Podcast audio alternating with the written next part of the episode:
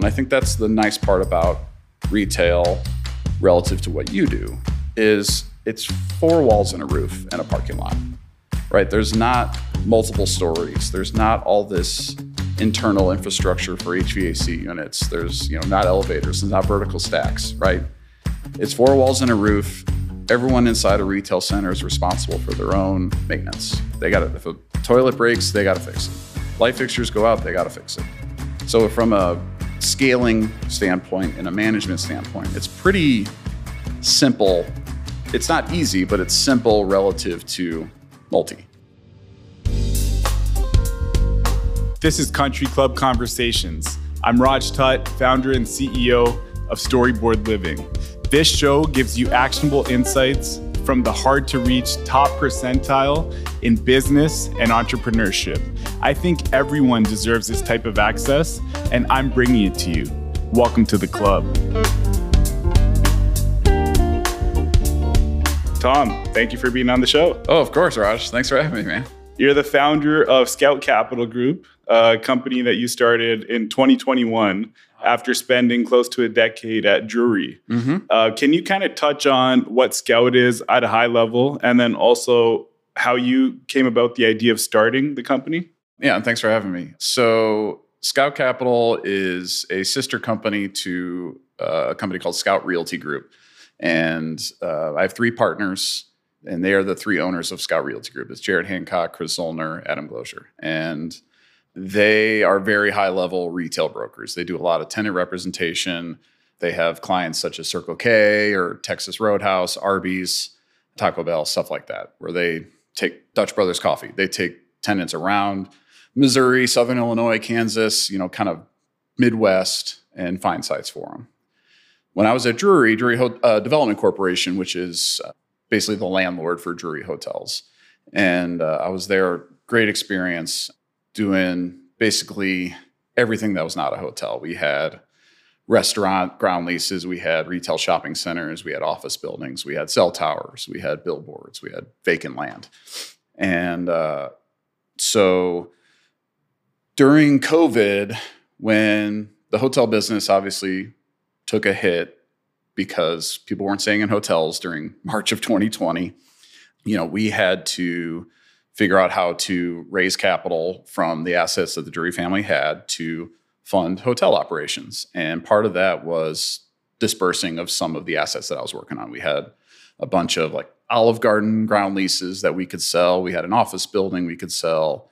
We had the corporate office building that we owned free and clear. So we had to come up with some creative ways to raise capital. And one of those ways was I hired my partner, my current partner, Adam Glozier, to be kind of my master broker and to dispose of some of these assets, help me sell land in Arizona, help me sell land in Colorado, and sell some ground leases. And we did a really good job, and we had a great relationship um, and working with them. And when the idea came to, uh, and we can dive into that, the idea came for Scout Capital you know, I, I approached Adam with it and said, "Hey, here's here's what I want to do.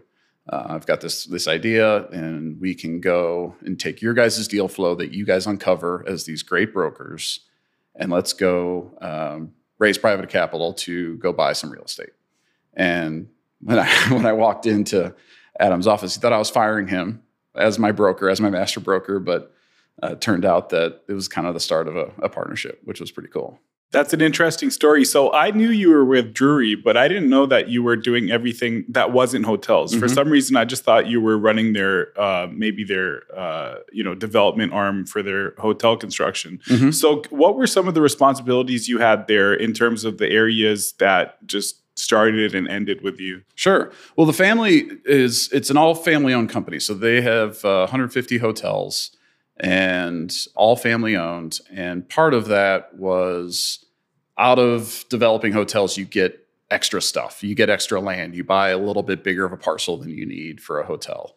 And what they did a long time ago, which is really smart, is, is they used to be in the restaurant business. You know, it used to be you have a restaurant in the first floor of a hotel and it's kind of like a full service, you get room service, all that stuff.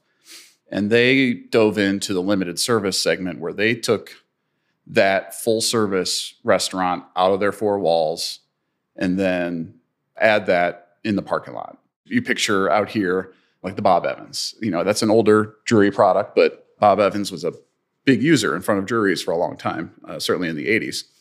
So they got out of the restaurant business. And so you get, you kind of focus on what you do best, which is operating limited service hotels and getting those amenities outside the hotel and into the ground lease. You kind of take that risk off of your company's plate. And my job was to take new developments and find those users outside the hotels. So, like Bonefish Grill in Brentwood, as an example, we did uh, a Firebirds in Carmel, Indiana. So I, I, had like the whole country, everywhere we had a Drury. My job was kind of that out parcel stuff. But they also owned office buildings as kind of time goes on. You buy an office building for your own use, and or maybe it's a good investment next to a hotel. They also had retail shopping centers that they developed in Cape Girardeau. We also developed one in Nashville, Tennessee. So, yeah, my job was to kind of manage that. I mean, I was like the only person in the whole company that didn't touch a hotel. I was like the black sheep that was that. What does Tom do again? Tom's in retail. Like oh, we don't. What is that? You know, we're all hotel people, and so I. It was a really fun place to be, and I, I, I learned a lot. And it was basically reported directly to Tim Drury. My boss is one of the family members, uh, president of the company, and my job was just to keep the cash flow coming in, keep making sure that tenants were paying on time. That uh, you know, we had a lot of mom and pop tenants, especially in the strip centers, and uh, you know, it's just a great experience in learning how to think like an owner and think generationally about how do we preserve the value of this asset? How do we keep tenants continue to pay rent? You know, learning about you know how vacancy kills the cash flow of a center and tenant improvement allowances and how you need to think about amortizing that kind of stuff and negotiating with brokers. And so I just had a huge stable of, I don't know, probably 250, 300 tenants that I was responsible for, you know, renegotiating with and working things out, especially if you had like a mom and pop where oh, we didn't make our our rent payment this month. Uh, dog ate my homework kind of stuff, you know. Um, I'm sure I'm sure you deal with that on the apartment side, and so you have to empathize with people a little bit and figure out how to. You don't want to just take the hard line of like you you're in default, we're kicking you out let's work out, let's work this out, or what's going on in your life? Like, how do we move this forward such that you get to stay in here and operate the business that's feeding your family? But, you know, I got a job to do. I got to put money in the company bank so we can go build more hotels. So it's kind of that balance and learning how to deal with people that way. Your retail focus makes so much more sense to me now. I should have asked you. Yeah. I, I, don't know why I never did, but I just assumed you were working in hospitality one way or another. Uh, so that retail experience. I know barely anything about hotels. the retail experience you had with Drury, along with um, just your maybe your prior experience as well, was kind of what led to Scout. But was there a single catalyst that maybe made you make the jump at a, a, time when really the world was uncertain? 2021 wasn't the easiest time to jump into right. entrepreneurship. That infamous meeting with Adam where he thought I was going to fire him. The prelude to that was, you know, I'm sitting in my basement in March of 2020 and we're getting all these tenants calling us. We need rent breaks. You know, you get the Shoe Carnival calling, you get Panera Bread calling, you get Starbucks calling, you get Party City calling. They all want a rent break. And, you know, we didn't know what to do either, right? This is uncharted territory. It's a global pandemic. And we just went from, you know, whatever, 70%, 75% hotel occupancy down to 10 overnight. And we were trying to figure it out on the fly. How do you work through this? And it was a great learning experience. And again, the blocking and tackling of workouts, and you get some tenants that are going bankrupt, and you get some tenants that are maybe full of it, you know, like a Starbucks with their drive through was was doing fine. Like they didn't need a rent break, and we we could sniff that out. But where I'm going with that is, you know, it's a stressful time. You know, we're we're trying to figure out how to raise this money. I'm hiring Adam to do uh, the brokerage for us, and you know, I'm cutting my grass, listening to podcasts, you know, like this one. And the one that I really latched onto was the Fort podcast, and not to advertise someone else's podcast on your podcast, but um, you know, Chris Powers is someone I discovered through real estate Twitter, and that's how we met, right? And his podcast, he gave a lot, a lot of information about how he built his company and how they thought about the world and how they raised capital. And one of the things that they did really well and still do is real estate syndication. You know, you asked me in 2019, what's real estate syndication? I didn't know, right? I had to learn it in 2020, listening to podcasts and getting smart about it. And that model just made so much sense to me of the Fort or uh, Fort Capital, Chris's company. They are the experts in their market segment. They are Class B industrial people, and people invest with them, and they use their money, pay a return, and they collect a fee, and they get a split of the profits, and like that all just made a ton of sense to me. So I took that idea and presented it to, to my boss, to Tim Drury. I was like, "This is actually a great way to raise capital." And we had our corporate office building, and we syndicated out the equity. We raised some capital, we put some debt on it. They owned it free and clear. And that was one of the big, probably the bigger deals we had in putting capital back into the company to keep operations going was that syndication. And I just got the bug. Like I loved talking to the investors. I loved, you know, figuring out the waterfall. I loved talking with the attorneys on, you know, what the structure is and, and you know, this 40 page PPM that we had to put together. And I just had to do it. I had to try and do this myself. I just fell in love with the model and eventually brought it to Adam. I was like, can this is this something you guys want to do? And he talked about it with Chris and Jared for about a day. And they called me back the next day and said, quit your job. We need to start this. And that was Labor Day of 2021. So it's been just over two years. That's an incredible story. I, th- I feel like a lot of people when they talk about that side of real estate, real estate structuring deals, um, they're either learning through an MBA or some sort of formal education, or maybe through personal and family connections. So for you to to start with Twitter a platform that it I sounds think silly, doesn't it? Most people don't associate Twitter with education, but real estate Twitter is very educational. Very much. And and you know, it is the onus is on the user to craft their own feed in order to be educational. Mm-hmm. So that's a great story. I didn't want to assume that you didn't have personal or family connections in real estate. Can you give some background on maybe how you grew up, where you grew up? Sure. Yeah. So I'm, I'm a St. Louis, and I grew up in St. Louis, and uh, my parents were both working parents my mom was was a teacher, and uh, you know, probably most of my hard work and resilience and and you know competitiveness comes from her. She was a really good is a really good athlete and drive me all to the soccer practices and all that kind of stuff. My my dad worked a lot. He worked for the family business, which was started by my grandpa uh, right after World War II. It was a plumbing supply business, still exists today. My uncle owns it. Called Milford Plumbing Supply, and uh, yeah, I mean, my dad was always trying to drive his business forward. He was president for 25, 30 years, uh, left to start his own cabinet company. Well, first, he created a cabinet company inside Milford, took that out and, and sold to his family and said, I want to do this on my own. Did great with it. And he, as part of that cabinet company, was doing a lot of work for a general contractor. And him and his general contractor friend decided to start another independent general contracting company because my dad always wanted to move up the food chain.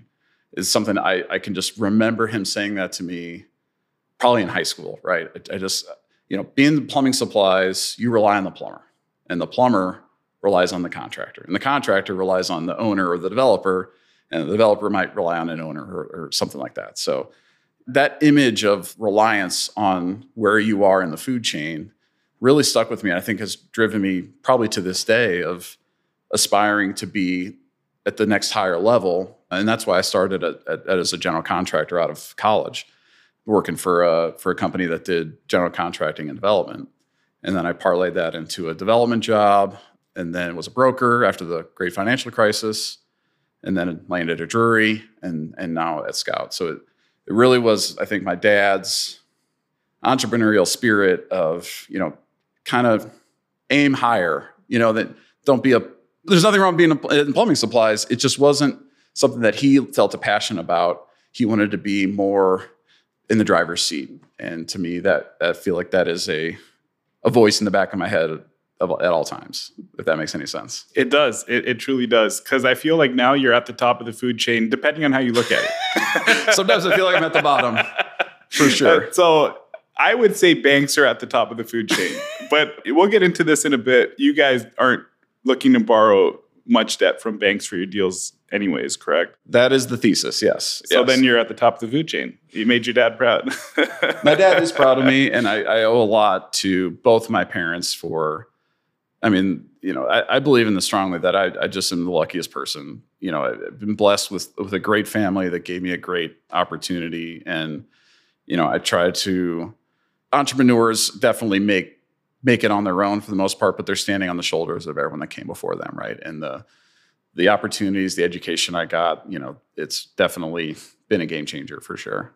I would agree with that. Uh, your mom, you said, was an incredible athlete. Yeah. So you didn't get into what sports or sports she played or coached. Yeah, she my my mom uh, played field hockey and coached field hockey. She was a state champion high school field hockey coach at Visitation some, sometime in the '90s and she coached us when we were kids. She also was a very is a very good golfer, club champion a few times, and and so that just I don't know about you, Raj, like how you you grew up, but like with me, when your when your dad's working a lot, you just get so much from your mom about how to behave and how to stand in line and wait your turn, and you get these osmosis experiences from her of just this is how I compete. This is how I, I carry myself. This is how I talk to people. And, you know, so I, I feel like I got a great, well rounded influence from both of them. And I think they both have contributed to who I am as a, as a man, but also as an entrepreneur. You kind of get that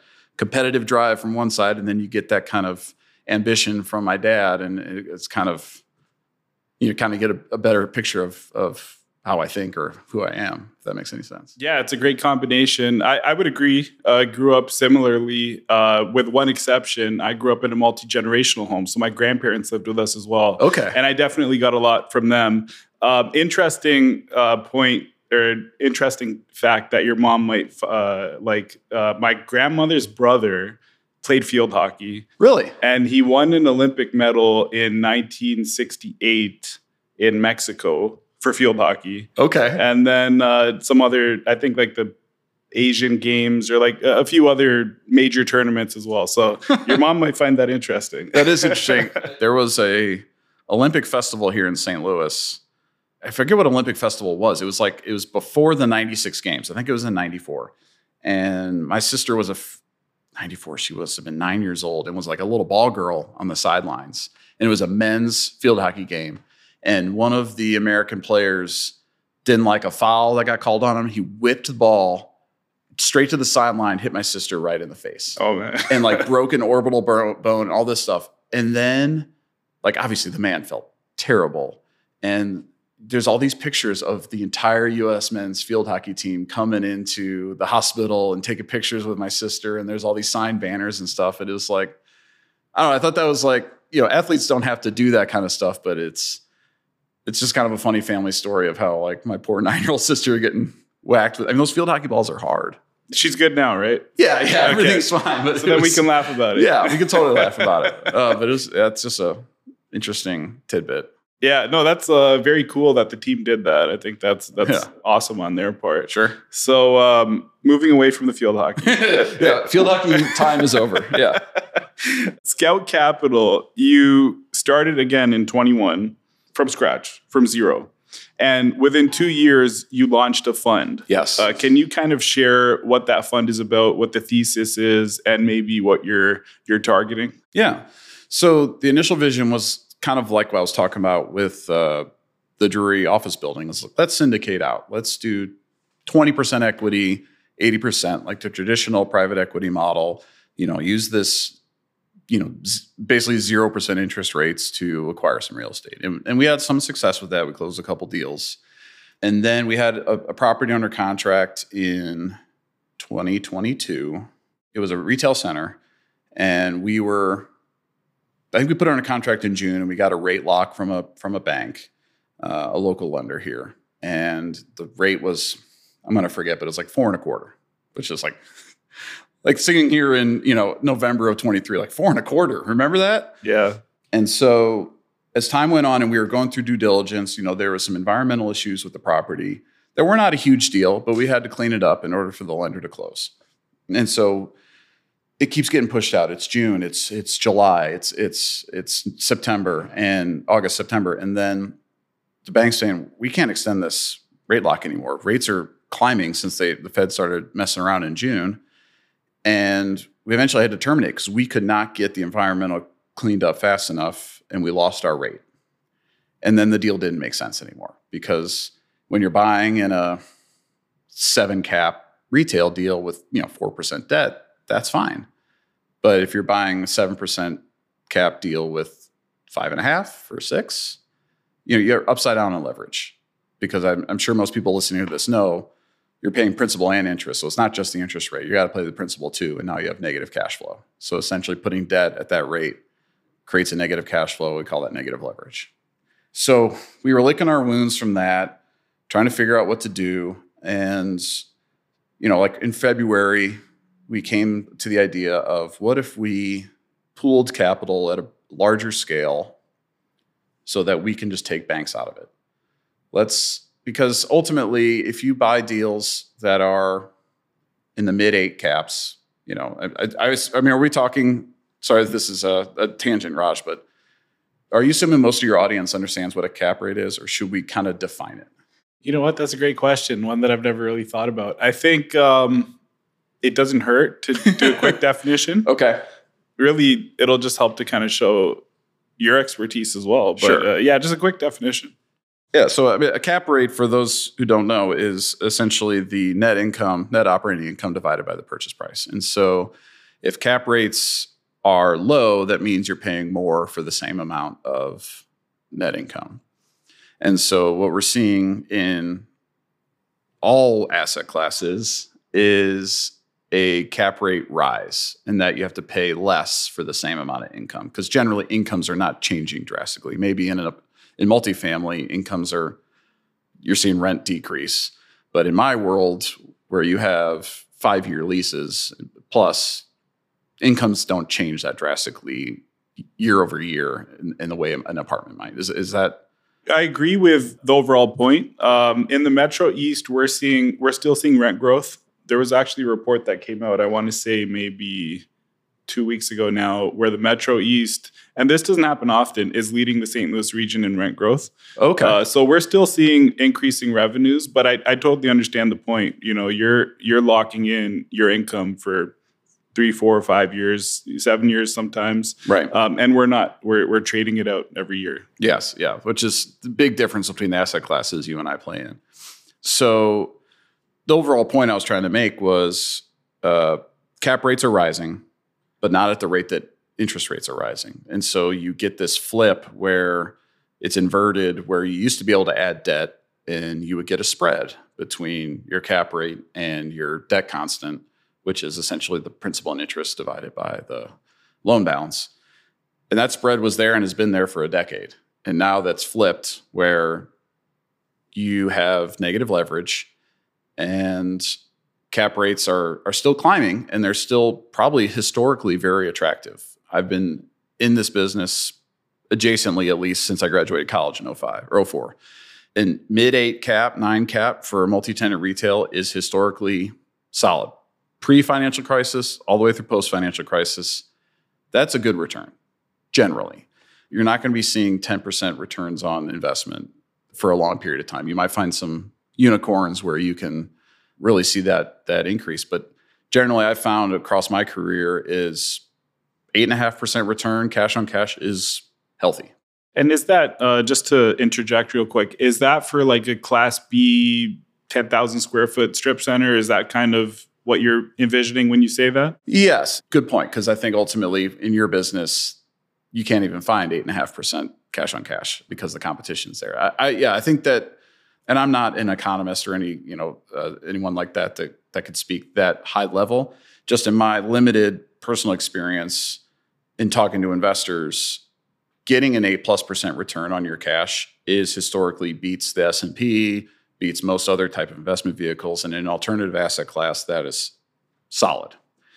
And so our thesis is with the fund, if you can accumulate these assets in the good locations with strong traffic drivers that are going to hold long-term value, you know, they're not somewhere out in a far-flung rural place that is maybe a little speculative, but if it's a proven area even if it's Class B, you're going to have a long term value. you you can count on that eight plus percent return, and potentially, if you have the right team in place, you can grow that and compound and turn that eight into a ten, hopefully over time.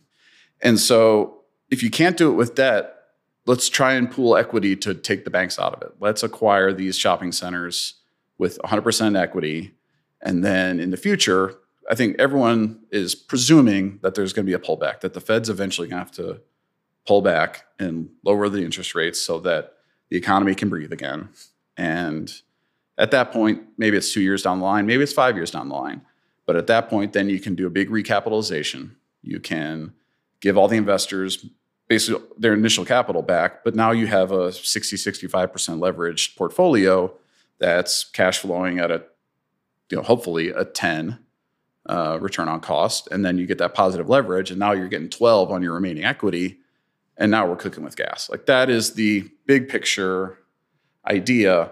And we came up with that in February. We spent a bunch of money on lawyers and website and, and uh, logos and all that stuff and launched in May. Uh, we spent most of the summer trying to find deals. You know, it, it's find deals in a haystack because sellers are not willing to, you know, they were like, well, I, I should get a seven cap for this. You know, the broker told me in June of 2020 that this was a seven cap. So I want a seven cap. It's like, well, that's that's not the market today. And so getting that bid ask spread down to a point where you can transact has been the hard part.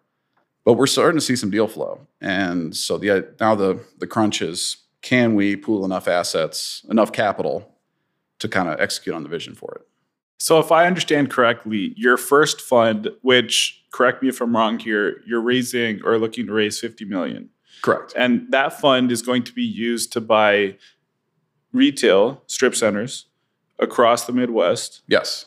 In what you said is a good location. Yes. So, when you say good location, can you expand on that a little bit? Like, sure. what markets are you looking at? What sub markets or what um, demographics do you prefer? Yeah. So and and this is good location is beauty is in the eye of the beholder, right? But for us, for the fund target, we want to be in mature neighborhoods and major metros.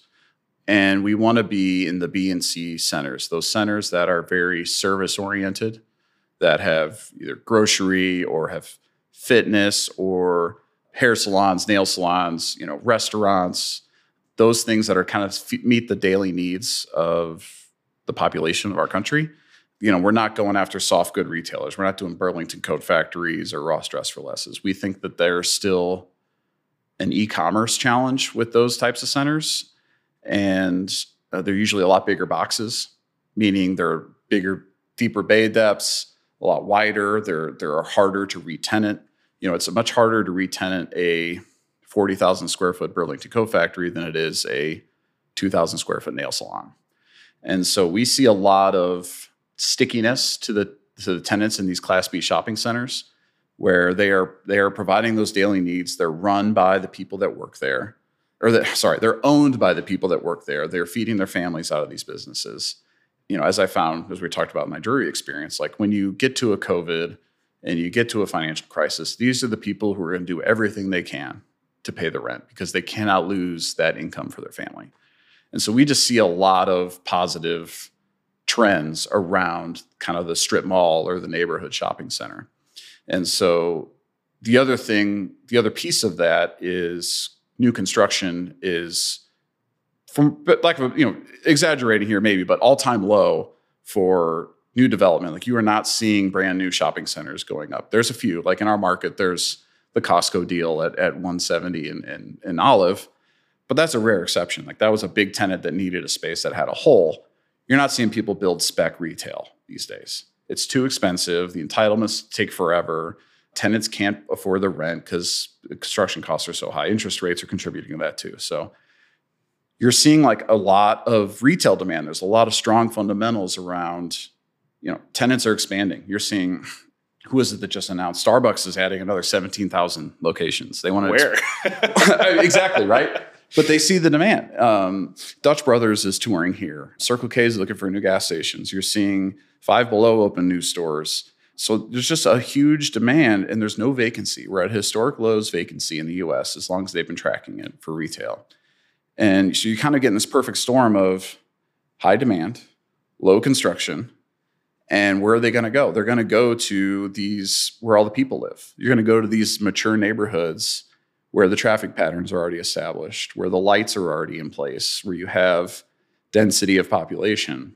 And for us, we want to find those ugliest center on the block, but it's in a good location, it's at a corner, it's at a light, and we know that the tenant base is going to be there. And we know that we're going to have the right tenant mix to weather e-commerce, great financial crisis, COVID.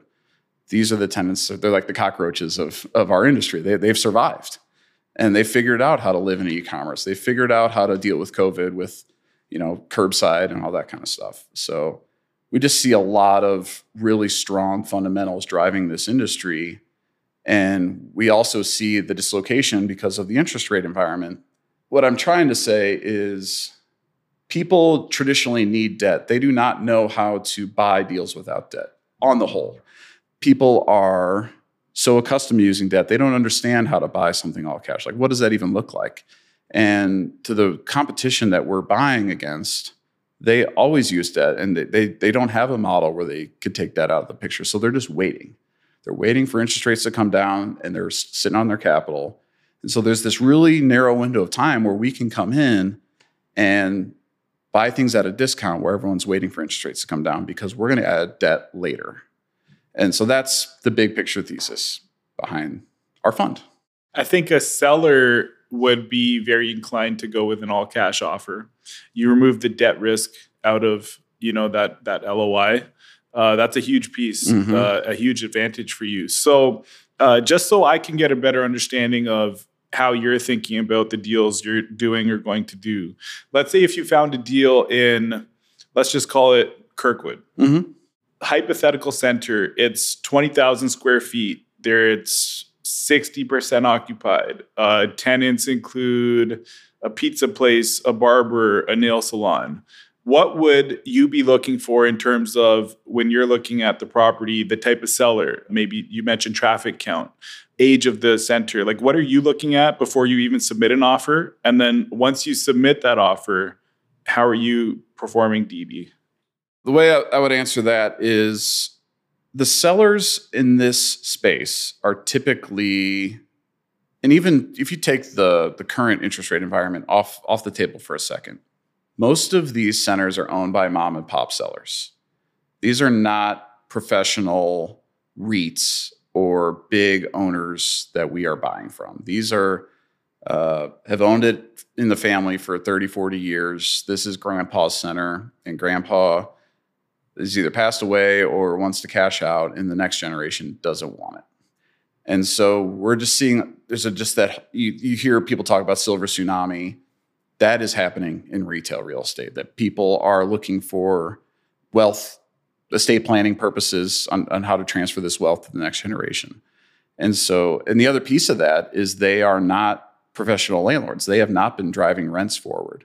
They have not been watching expenses. They have not been reinvesting in the roof and the facade and the signage. You know, it's kind of been, hey, it works now. Let's just keep the rent the way it is. You know, we bought a center in 2021 that had a Chinese restaurant in it and that Chinese restaurant has not had a rent increase since 1985 when it was built. So that is a very typical seller for us.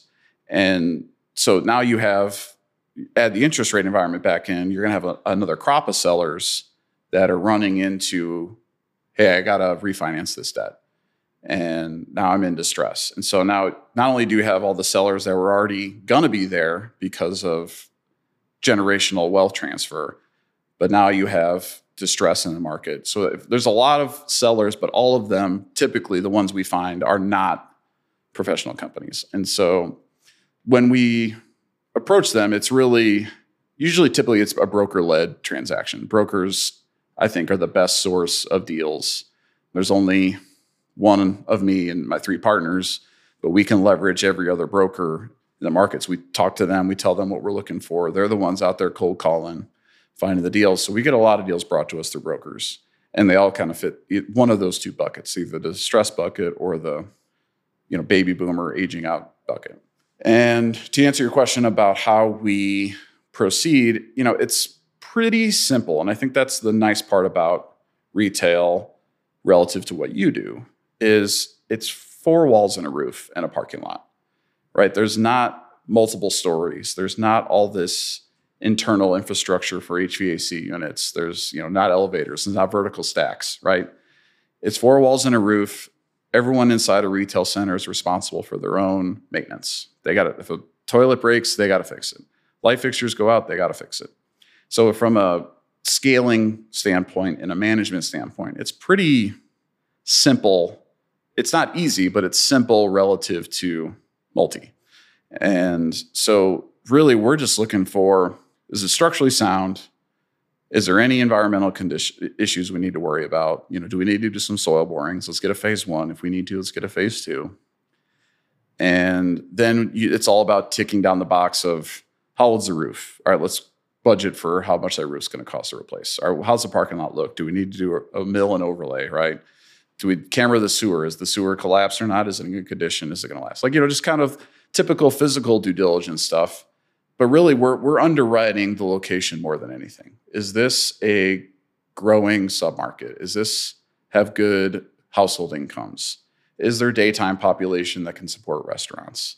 What are the traffic counts? You know, is it is it 5,000 cars a day or is it 25,000 cars a day? And that matters. And, you know, because the, the, interesting thing, and, and this, I'm quoting my partner Adam, retail is like a puzzle because there is a certain tenant mix that works. If you buy a center with, you said 60% occupied, there's, you said 20,000 feet, 40% vacant, at 8,000 square feet vacant. There's only so many tenants that could take 8,000. We know what tenants they are. And my partners are better at this than I. So maybe you should have Adam or Chris or Jared on this to talk about this piece. But you know, there's a certain amount of tenants that can fit that. And you look around the centers, is five below already in the market? Is five guys, burgers, and fries already in the market? They only take probably 3,000 feet, but maybe it's subdividable, right? And so it's really users like to go in flocks and they all like to be around each other in the same type of center. And you can solve that puzzle by looking at other centers and saying, well, this one doesn't have a hair salon. Let's go find one. This one doesn't have a Chinese restaurant. Let's go find one. This one doesn't have a grocery store. Let's go find it. So it's it's not rocket science. It's it's simple, but it's hard. You have to know the right people. You have to know who to call to get the grocery center in there, grocery store in there. You have to know the guy at Five Guys Burgers and Fries to get him to look at your deal. So there's a there's a relationship piece to it. There's a problem solving piece to it but a lot of it's just instinct and and gut feeling on all right is this a good location? Or does it feel nice? Is it easy to access? Is the signage good? Where someone's driving by wants a burger they see the sign and they can pull in. Those are the kind of factors that we're we're looking for. When you mentioned that you're mainly buying from mom and pops mm-hmm. if everything's the same building numbers location all that if that deal is owned by a mom and pop do you look at it differently versus if it was owned by the mom and pop, but they had a third party, very professional management company in place that's leasing it. Like, for example, if it's me and I'm looking at it, I think that 40% of vacancy can maybe be leased up if we come in. But if they already had a professional company running it and it's still vacant, I may start to look at the deal a little differently. Does that change the equation for you? That's a good question. I would say it depends on who the operator is and who the broker is that's leasing it. Brokers are human beings, right? If there's a 8,000 square foot vacancy in this center, but it's all chopped up into one little 1,000 square foot spaces and it's a junior broker working it, or it's at the opposite the spectrum, it's the best broker in town, but he likes to get paid on 50,000 square foot leases, not 1,000 square foot leases. So it's, what are the incentives around that broker to lease that space? I assume if it's a professional property management company, the expenses are probably pretty in line and there's not a lot of opportunity there. But I think the owner matters more than the operator when it comes to driving leases because they're the ones who have to sign the lease. They're the ones who have to agree to the tenant allowance package. There's a center that we're chasing right now where my partner Jared is bringing a tenant to the center. And this is a big center. This is 100,000 square feet. 40% vacant, great location. They don't have the money to put into TI. So the, the tenant needs to come in, build out their own space, put in their own HVAC because the seller is not watching the expenses. They're not planning for the future. They don't know how to draw a line of credit from a bank to fund these things. And so they're not doing deals. They can't do deals. So we're coming in with an offer where they get paid and they come out, but we think there's a ton of upside because historically, this seller, all the brokers know, don't bring them a deal because they can't do it. Your tenant's gonna have to come out the nose to fund all these improvements. So there's just little opportunities like that all across the country where people, especially these mom and pops, just don't know how to professionally manage these things. They don't know how to watch the expenses. They don't know how to go get a line of credit. They don't know how to negotiate these things such that you don't get stuck with a half vacant building and no money to, to put tenants back into it. So there's value in that without a doubt. And I, I've seen that myself as well, even though I'm not in retail, just with leasing some of our own properties. So there is there another way you're adding value through restructuring leases as well? Like, for example, you mentioned toilets before, where tenants are typically repairing the things within their four walls. But I've seen some retail properties where mom and pop landlords don't have triple net type of structure or even any sort of structure around repairs where they're still handling repairs as if it were an apartment. Do you see stuff like that? Are you able to go in and add value through uh, redoing leases and things like that? Totally, totally. Um, we just did one at, at this center that we bought last year where all the tenants were on gross leases. And gross leases means that they just pay a rent number and the landlord takes care of all the other expenses. And in retail, it's typically triple net, but for these mom and pops, gross is is easier. It's easier to calculate. It's just one number. We want to convert all these leases to triple nets, and what that means is the tenants still probably pay one number, but in there is a separate line item for common area maintenance, a separate line item for insurance, a separate line item for real estate taxes. And those numbers are subject to change based on if they go up or down. And so the risk of uh, a heavy snow one year where snow removal spikes or insurance levels spike or there's a big real estate tax reassessment and that spikes. That risk is passed on to the tenants. And that is probably the number one thing mom and pop retail operators do not take into account is that they are on the hook because their tenants getting one number. If you put them on a triple net lease you can pass all those expenses back on to the tenants. And i think that is the biggest opportunity we see in the Class B and C when it comes to your question about is there things in the leases where you can add a lot of value? And I think there's a lot of value to be added there. Have you seen or do you think you'll see deals where some of the mom and pops weren't converting to triple net leases so they're not able to recoup their increased insurance and tax expenses which you know as you know are two major issues in the real estate world in general right now yeah yeah that's that's a big deal I mean, they I don't know why they don't think about it, right? It's it seems obvious to me, but maybe that's kind of goes back to this asset class is they do not have that experience. They do not have that insight to say, well, this is actually market. If you go to Subway and lease the Subway, they're going to expect a triple net lease. If you hand them a gross lease, they're going to say, okay, great, we'll just take that. You know, so being able to push back and know what market is and know what market rents are is a big leg up that we have in this space relative to the typical owner seller. You mentioned earlier as well that there's not a lot of new retail development at this moment. Is there a range that you look to pay per square foot to ensure that your product is protected against new supply? Yes. General rule of thumb is we like to be in and around 100 bucks a foot. New construction, if you take land out of it, is probably around 250 and so for someone to come in, they got to buy a piece of dirt and put 250 bucks a foot on top of it. And in the markets we're buying, you know, there's not a lot of available dirt. So one of the centers we have under contract right now that we're trying to close by the end of the year is in a historic neighborhood. There's a lot of moats around this property. You would have to tear down a bunch of old brick homes in St. Louis to build enough where you can compete and take away our grocery store or our fitness center or our subway and we like that. We like that there is a high barrier to entry, both on just the brain damage to go through acquisition and assemblage But then you got to get through zoning. You got to get the neighborhood to agree to a, a retail center when most municipalities want to see mixed use. They want to see high density.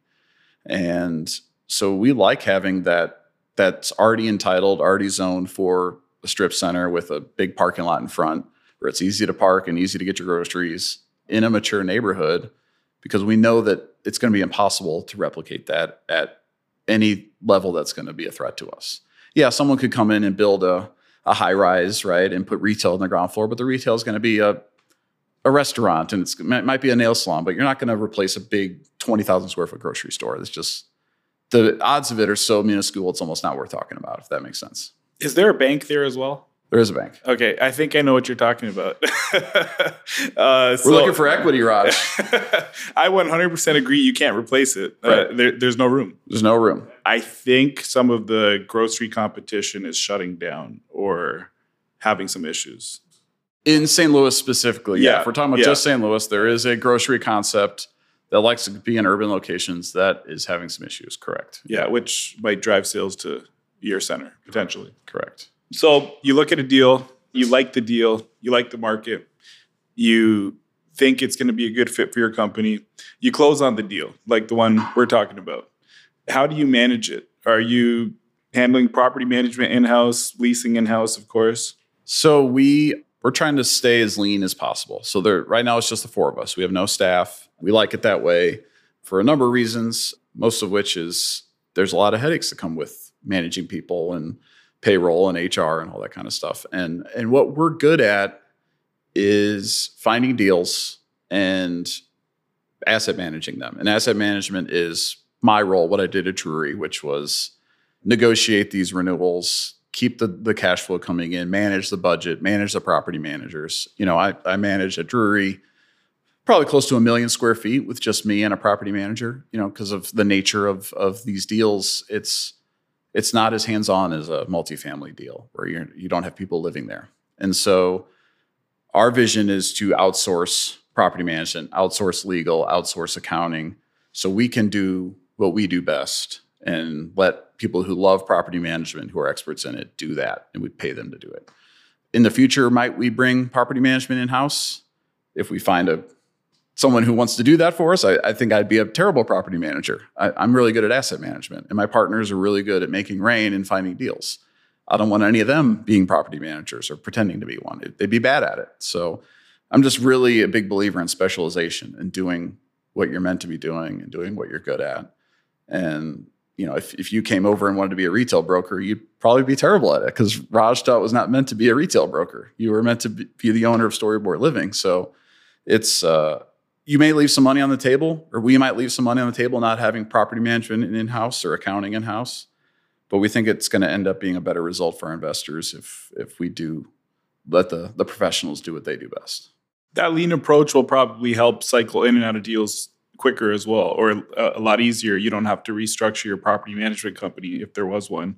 So, do you have a hold period that you're targeting with the fund in terms of each individual deal or the fund in general? So, the fund is designed to be a closed end fund. And what that means is it's not the, the opposite of a closed end fund is a rolling fund where you have one fund that owns everything and you sell in and out of it. A closed end fund is you raise for a certain period of time you invest for a certain period of time, and then you close it. And then those are the only assets in that fund. And so our vision is to do a closed end fund, this first one that has this specific vision to or specific strategy to acquire with only cash and recap later when rates are accretive to the value of the deal. Fund two might be different than that, or it might be the same strategy, but the idea would be let's do multiple funds over time and the hold period for each fund will probably be eight to 12 years until we kind of come full cycle on the vision. You, you, you spend the first three years increasing value, increasing NOI through operations and leasing. And then in years two, three, four, you find that attractive capital, probably on a five or seven year balloon. And when that five or seven year balloon kind of rolls, hopefully you're in a another bull run and you kind of sell at a compressed cap rate. Hopefully we're on fund three or four at that time and maybe we roll everything up to a larger fish, uh, a REIT or a pension fund that wants to acquire all the things that we've assembled Uh, we did all the dirty work for them, and we you know professionalized all the property management and then the reporting, and we've got all the leases on a standard form, and everyone's on triple net cams, and um, we think that's going to be attractive though to a buyer and call it eight to twelve years. Are you buying just the strip center type of product we talked about, or are you are you also looking at like single tenant retail, some other forms of retail? I know you're not looking at big box. Right. So our the main thrust of our business is acquiring Class B shopping centers and doing them in the fund vehicle, just like the Drury family did when they were building hotels. You run into other things, and they got into the restaurant business, they got in the billboard business, they got all these things. We're not trying to do that. But one thing we are willing to do is develop for our clients. You know, I mentioned at the top, my partners represent Circle K as an example. We have a site under control in St. Charles to build a Circle K development with three other retail pads. One of our clients is BJC Healthcare. We just completed a outpatient clinic for them in Godfrey, just north of here. 20,000 square feet for bringing all those outpatient services out of the hospital. So that was uh, client driven. They they liked us. They liked the way we do business. We could deliver for them. We did deliver for them. They're open and operating. What I'm trying to say, Raj, is like those will come driven by the client. When the client wants us to develop something, we'll do it. We're not going to go tie up a bunch of sites and try to pigeonhole into a client. It's going to be client driven. And if our clients don't have a need, we are absolutely 100% committed and focused to the Class B neighborhood thesis. But as tenants lead us the horse to water and say, you guys are great, we want you to build another one of these, we can scale up and do that. I'm curious then how the BJC deal came to fruition because they are, I think they're the largest hospital system in Missouri, and I think they're the largest employer in St. Louis. They are. So how did that come to fruition? Because you said it's it's kind of client driven. Mm-hmm. You did it because they wanted it to be built. So how did that deal get presented to you, and how did you decide to work with them on this? So my partner Jared represents BJC, and BJC had a need. They have a need for an outpatient clinic. Alton Memorial Hospital is the main, you know, hospital uh, location for them in that area, and it gets expensive when you have someone coming in for a routine physical or you have a, a pediatric clinic in there and, and, kids need to get checked up. It's so much easier in a retail setting. It's so much easier in a one story building where the parking's in front, like everything we've been talking about. It's good access, uh, good visibility on a major thoroughfare. And so, like you see urgent cares popping up around town. It's, it's that same model where you go where the people are. And they identified that as a need for them and had Jared going looking for sites. And ultimately, you probably need to have Jared on to talk about how it, it, it transitioned, but ultimately we were asked to if we could develop it for them. And of course, we jumped at the opportunity. You know, it, it, Jared has been doing their work for years. He does a tremendous job for them. He's found them a ton of sites. And this one, there it was just the right fit where they had a need for a developer, and we could we could fill that need for them because we have the development experience. I've developed for Drury. I developed for Opus. My partner Chris has developed CVS's and Starbucks. And so we have a development experience level in our shop that we can we can dribble with our left hand and with our right hand in that in that sense. At a high level, can you talk about the development process here? Like, did you tie up the ground for them, or did they already have the ground, and then you worked through some of the designs and the approval process? Yeah, so that's I think that's maybe the differentiator from us from maybe a typical developer is when it is client driven, you find the site first for them, right? we're not out in the market trying to just find any corner and seeing who could fit there. It's we know where Circle K wants to be because we presented them 10 sites and this is the one they picked. And BJC was presented a dozen sites and this is the one they picked. So it's really driven by what does the client want? This is the location they want. Let's present them different options and then let's go put it under contract and go through the entitlement process and Godfrey, Godfrey was fantastic. I mean, they were very receptive to the idea. The city council was fully on board, and we got we went through pretty smooth sailing from an entitlement process. So that's that's a rarity. You know, typically there's a lot of hoops to jump through when it comes to development. There's a lot of entitlements and a lot of aldermen you got to meet with, and present to city council a number of times and get the mayor's blessing and you got to go through staff and all that stuff is well and good but it is a nice breath of fresh air when you get a city that says let's go. Right. So for a client-led development this is like something i don't really hear much about. It i'm you know more so thinking about or talking about uh, your typical development structure you're tying up the ground for them after they choose the site and then you're building the facility or the the the center, and then are you selling it to them, or, or how does this look? Yeah. So the way this, I mean, every you can structure it in a million ways, right? But this one in particular, we placed the property under contract, and we hired the civil engineer to design a layout that fit their needs. We hired the architect to design the building the way they needed it, and, and the client drove all those decisions, right? They we hired them, but it really is whatever you guys want. What what is your prototype? How does this fit? How does this work for you? And then we went out and got a construction loan and built it for them. And we had to have weekly meetings with their team to go over progress and make sure that they knew exactly what was happening and answer any questions that the contractor might have had. Say, or you know, this wall needs to move six inches this way or six inches that way. You know, the the person at BJC had to make some decisions in that with the architect. And so it was really how can we serve the client and what they need? And our team did a fantastic job of and they and I think BJC felt really great about the end product. And then we owned it. I mean we we were we owned the land we owned the building and we leased it to them. So they had a, 10 year lease uh, that they leased from us.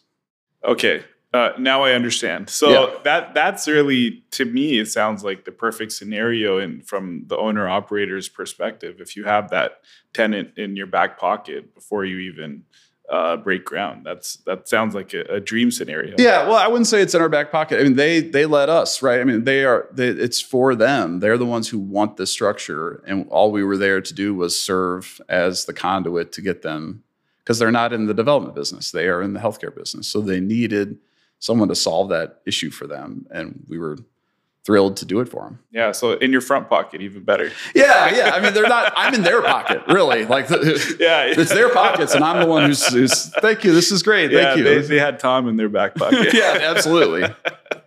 so we talked earlier about um, some of the markets you guys look at. I know you guys are looking all over St. Louis in in the types of municipalities or neighborhoods that that make sense with your model. Uh, what other cities are you looking at? Uh, you say Midwest, or you've said Midwest, but that can mean any number of cities. So I think the, and I'm glad you asked that because I, it's expertise, especially in retail, is very local, and the our market knowledge decreases in in scope as further out from St. Louis you get. That said, we have clients that have taken us to many of the major metros in St. Louis, including Drury, where I worked. You know, I'd spent a lot of time in Indianapolis, spent a lot of time in Kansas City. My partner Chris took Dutch Brothers coffee all through Kansas and all through Missouri. Jared has taken Texas Roadhouse all through Southern Illinois and Missouri.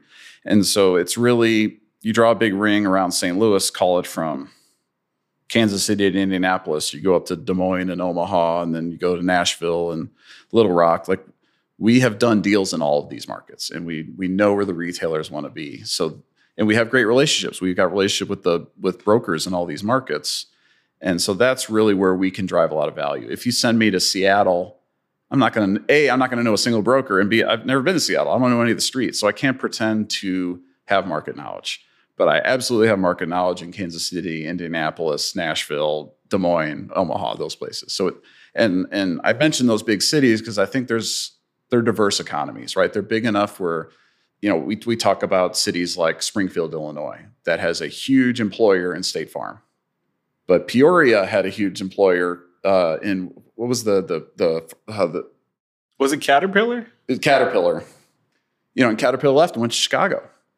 And that's really hurt the economy of Peoria. You know, for us to go and feel comfortable in Springfield, we have to know that State Farm's going to be there forever. And there's no way we can predict that. So we really like to gravitate towards the major metros where you have that diverse economy, that stability, that base of income where you can rely on the value of the dirt holding long term. You didn't mention Chicago, so is it safe to assume yeah, Chicago? Purpose. Okay. Why is that? Chicago is the the story goes Cook County has a real issue with their real estate taxes. Cook County, they can just jack up your real estate taxes whenever they want. And that risk is really hard to understand unless you are living Chicago real estate every day. And for us to get smart enough on Cook County real estate taxes is would take more time than we have. We know other markets better. We feel more comfortable in the laws of those markets. So Chicago is just a beast of its own that we're just not ready to to tackle yet. I uh, totally understand that, and I think another piece that I think about whenever I even dream about thinking about Chicago is um, the mom and pops in the markets you mentioned they may own one center, two centers, maybe three at the most. Mm-hmm. But in Chicago, a mom and pop might own 20 or 30 centers. Sure. And they may be operating like the professional outfits in some of these other cities. So I just think there's more opportunity in some of these cities that you mentioned as well. Sure. Why would you say you guys look at the Midwest compared to other maybe hotter parts of the country that have more population growth aside from market knowledge? Is there any other reason? Yeah, I think it's it's a phenomenon that I think you and I have talked about before. It's really strange to me that you look at a Starbucks that's on the market right now and the cap rate that we discussed earlier. The cap rates for Midwest retail is higher for the exact same product than it is in the, the, the hot markets. You go to the East Coast, West Coast, Florida.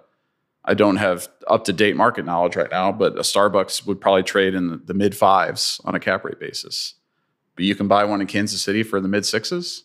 It's the same credit, it's the same type of building construction, but for some reason, the market has decided that Florida is a better place to own a Starbucks than in Missouri. I don't know why, but to that end, to answer your question, there's more return on an investment in the Midwest relative to the, the coastal markets. It just is for the exact same product someone smarter than me maybe knows the answer. I just it doesn't make sense to me. So I'd rather go where the returns are.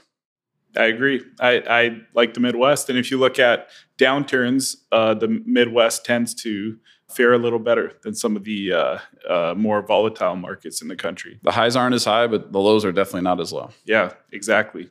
Well, how can people learn more about you, your company, if uh, there was something else that they were wondering about? Well, I think I think this is interesting because one of the things you and I could probably do a second podcast about would be social media and Twitter. And it's not an exaggeration to say that Twitter has changed my career for the better. That connecting with people like you, connecting with uh, retail broker Scott Stinson, right? Connect with Carter Martini, other, another guy on re- retail in St. Louis. There's just so many relationships that you can build through social media. And we're trying to do a much better job of Twitter posts, of LinkedIn posts, of sharing on Instagram because it, it it's a way for people to get to know us without having to come in and sit in our office for an hour, right? You get to see how we think and, and we get to see how Raj thinks by the, the tweets you post. And I think it's just such a interesting time we're in in that the more you share about your knowledge on podcasts, in tweets, in email newsletters, the more you can kind of gain credibility with an audience that people understand you, understand what you're about, understand how you're looking at the world, how you're solving problems, and they can decide for themselves, oh, this is someone I want to follow. This is someone I want to keep track of. And if they ever have an investment vehicle, that I, I want to be a part of it. And so, you know, us at Scout, we're trying to be very technology forward. It's it's it's hard, especially when you've got guys that are not used to posting on LinkedIn. I'm, I'm trying to teach my guys about it and I'm trying to learn more as well. But it's certainly a cool opportunity to grow your brand in this social media age that we're in. And I think this podcast is like the perfect example of, of the importance of it.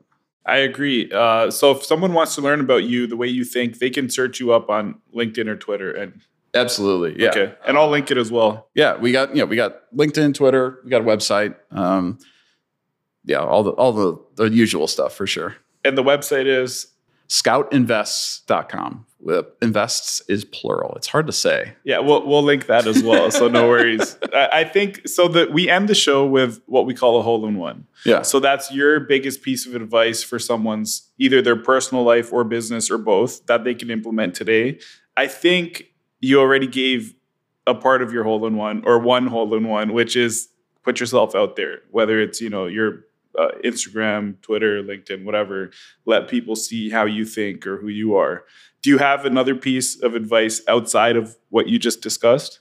This Scout Capital phase of my life, which is going to be the last job I ever have if, if I get my way, happened because I took what I had learned and I decided to go for it.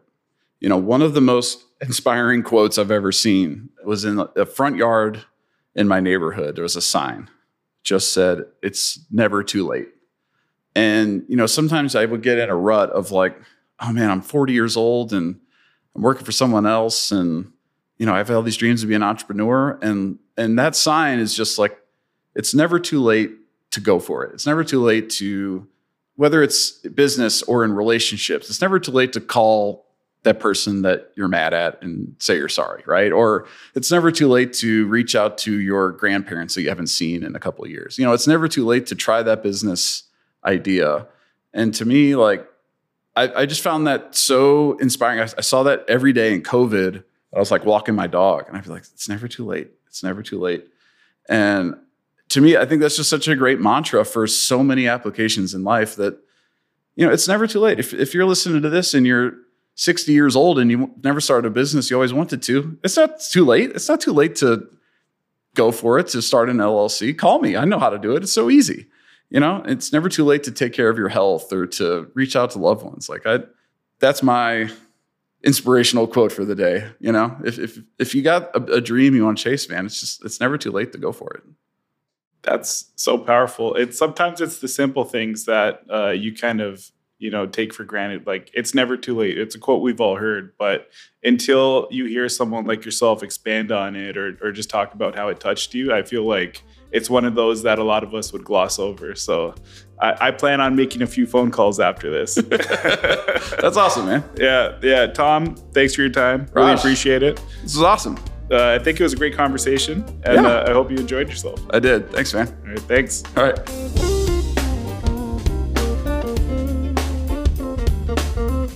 If you're a high quality company interested in reaching the high performing audience of Country Club Conversations, let's see how we can work together.